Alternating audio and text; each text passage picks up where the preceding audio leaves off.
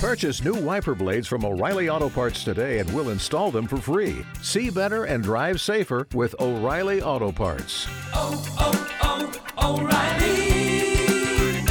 O'Reilly Auto Parts. When facing a family law matter, it can feel like an overwhelming and never ending court process. It's vital to know that things will look better on the other side if you hire legal counsel with the skill and compassion to help. At Stange Law Firm, we represent clients in difficult family law matters every day. Visit FamilyLawRepresentation.com to schedule your consultation. That's FamilyLawRepresentation.com. Stange Law Firm, here to help you rebuild your life. Stange Law Firm has an office in Wichita. Kirk Stange, 120 South Central Avenue, Suite 450, Clayton, Missouri.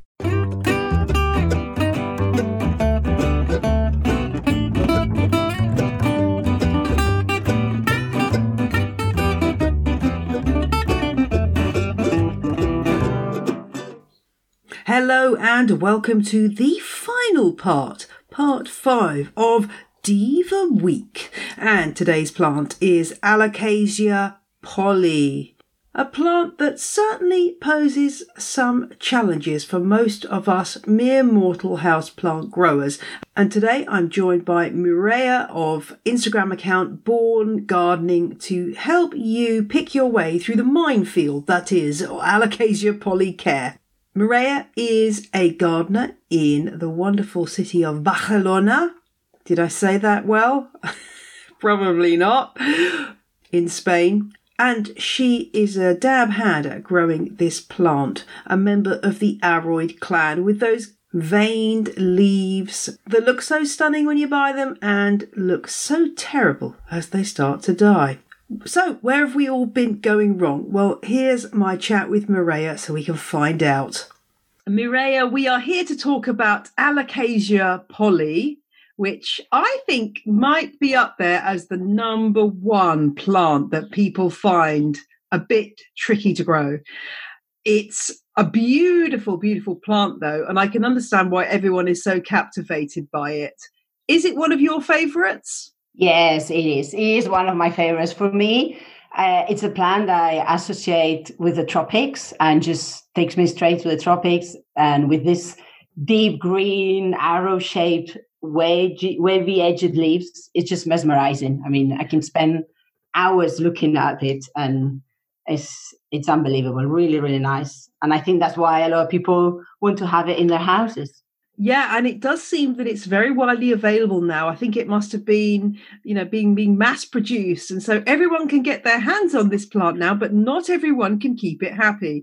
And the number of times I see a post from somebody saying, "My Polly is dead," uh, uh, what are the what are the main causes of a dead Polly? How do people kill this particular plant?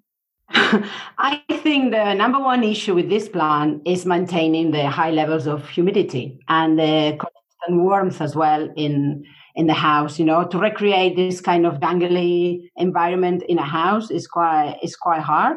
It really likes a sort of temperature from 16 to 27 degrees, so that could be a bit tricky, especially in the UK in the winter when the heating is on and the air gets very dry. I mean, I live in the Mediterranean, so that helps quite a bit because here it's quite warm and Barcelona is very humid, so it sort of like likes that kind of um, you know atmosphere. Uh, but still, we're talking about high levels of humidity, which are difficult to recreate in a house, about 50% or so. So um, I think what is, what is good is to have a humidifier a few hours a day if you can if you can have one. I mean, I don't have one, so what I use is a pebble tray with water. So when the water evaporates, it creates this the humidity around it. And what I really like doing as well, which mine is it's in this uh, environment, is grouping grouping the plants which creates this microclimate and it really works. My one is surrounded by begonias, calatheas, uh, ferns, which is they all require quite high levels of humidity.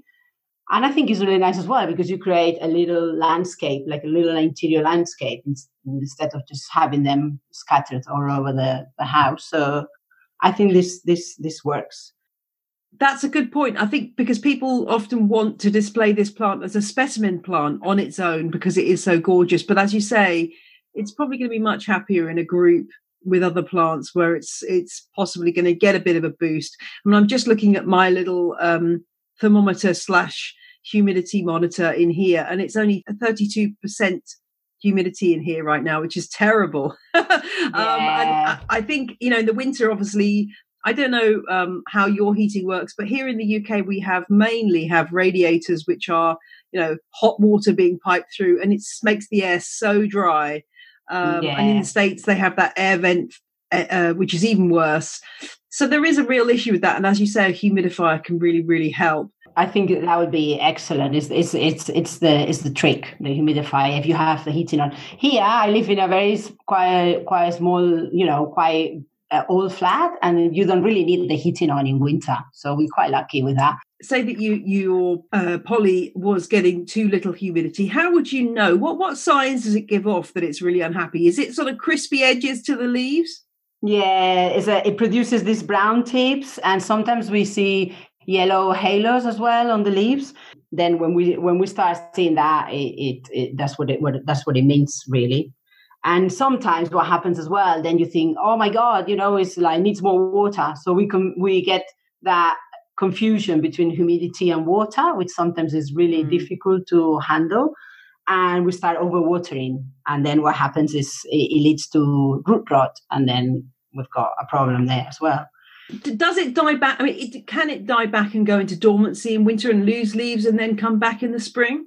Yeah, that's what it does actually. Below uh, 12 degrees, it goes into dormancy. So, um, yeah, you need to keep it in a warm place. But uh, don't worry, if you see that it's not growing, no leaves are coming out, it means just it's having a bit of a rest during winter period. And then in spring, will will come back will come back to life. So uh, it'll be bright again, and you can you can start again with more watering. So in the winter, you have to water much less, obviously. And do, do you find with this plant that it, it oftentimes it needs repotting when you buy it because it's been potted into something that's possibly not suitable in terms of the potting mix that's been? Yeah, I, I think uh, what, what I do with mine, I, I like to try to recreate recreate as much as I can this uh, sort of like I call it jungle mix soil, which I try to to, to create my own with uh, potting soil, uh, in orchid bark, if it's possible, the fine one, and then uh, perlite. And then I think what really works as well is putting a bit of finely chopped sphagnum moss in the in the mix uh, because it keeps it keeps the soil damp, which is what this plant likes as well. It doesn't like soggy soil, but it likes it damp. So sphagnum moss is great at doing that. So I think it's good if you can get hold of some of sphagnum moss, or someone can, then mixing it with the regular soil and mixing it. Yeah, because sometimes. Uh, the soil that comes in when you buy it is is not it's not it, it just you water it and water it and all the nutrients go and you need to to change it a bit yeah And with light for this particular plant, what's the regime there? We don't want it, you know, alongside the cacti and succulents, possibly. No, no, we don't want we don't want it in full sun. Full sun is not advisable uh, because it will just burn the leaves and uh, and and it will uh, it will kill it. it. It can't can't stand full sun. It likes bright and direct sun actually, so that's that's what it really likes. My my one is in an east facing window, a few a couple of feet away from the window, and gets the morning sun, which is the best sun because the afternoon sun is very strong. So it's doing really well there. And a south-facing window, is, especially in the Mediterranean, is is it's um you couldn't you couldn't have it. In the UK, maybe in the winter months it'll be all right, but uh, I will keep it a few a few feet away from the window if it's a south-facing window. Is this a plant that's subject to drafts? Like if you did keep it near near a window, you know, a cold drafts presumably won't be good for it either. No, it doesn't like drafts. It's it'll suffer. No, so that's why it's better to keep it away, a few feet away from the window because if you if you have a draft, it will kill it. Yeah, it definitely doesn't like that at all. And if you have in a shady area, it won't maybe it won't grow so well. Um, and what I advise as well is to dust the leaves at least once a month, so it it will improve with the to capturing the light for the Mm. through the leaves because sometimes you get you get all that dusty all that dust on the leaves and that is is is And what It's what do you use to dust? Just a damp cloth? Yeah a damp cloth and I think it's really it's really good for the plant and I really like it. It's like very therapeutic for me as well. Yeah, totally. relaxing, yeah, and it connects you with the plant even more. So I think it's it's a good thing to do. I I do it with all my plants really. I try to do it. Yeah.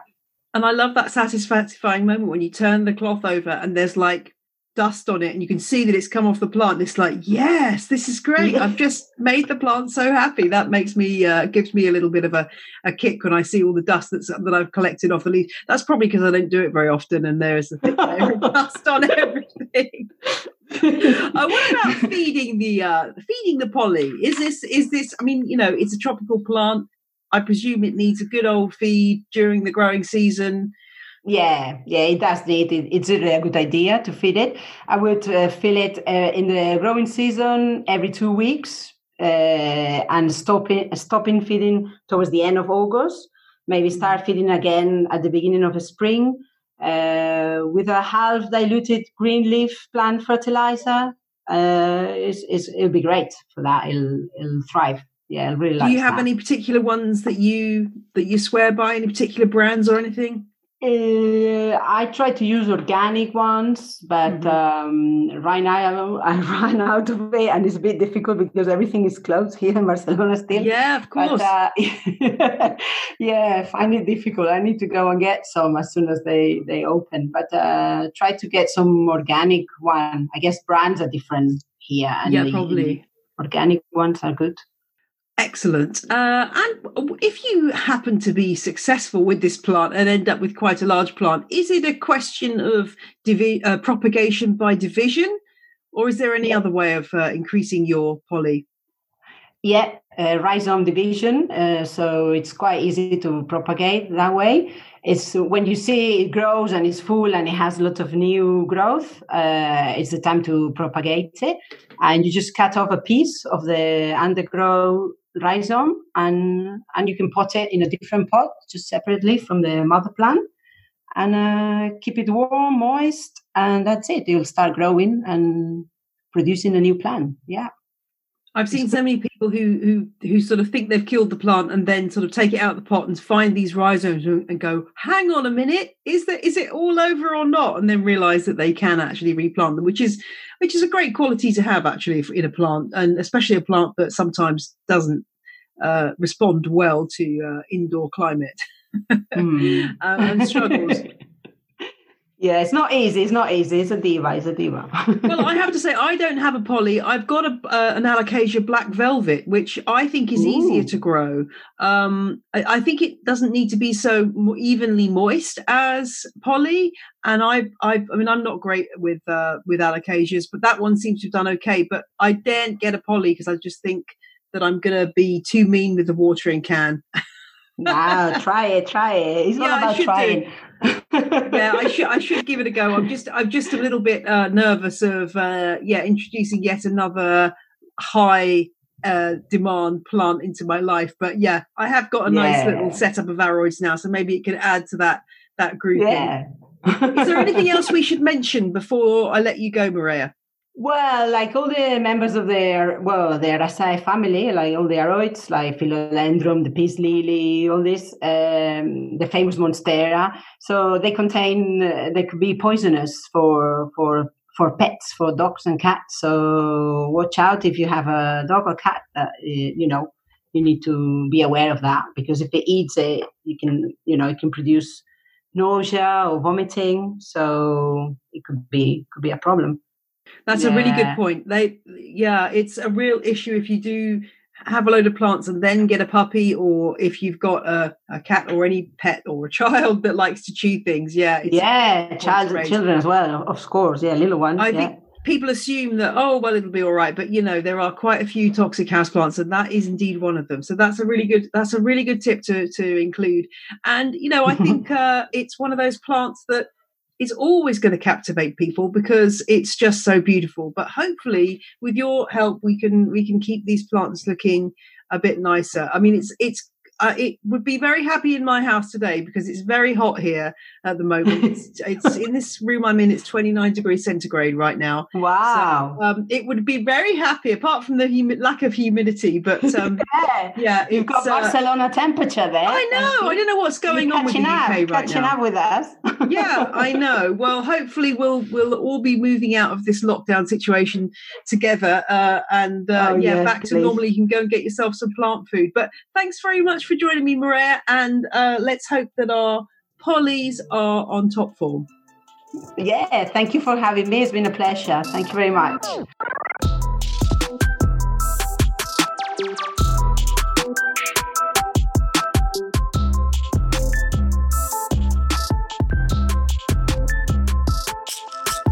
Thank you to Maria and to all my guests during Diva Week Matthew, Leslie, Daniel, and Thomas. I hope you've enjoyed this week of mini episodes, and the great news is you only have to wait for one more day for episode 141 to drop. I'll be talking to Alice Vincent about her new book, Rootbound, and another exciting seed based project she's just about to launch. And I'm going to be taking the advice of another diva, Elizabeth Taylor, who once said, Pour yourself a drink, put on some lipstick, pull yourself together. See you tomorrow. Bye.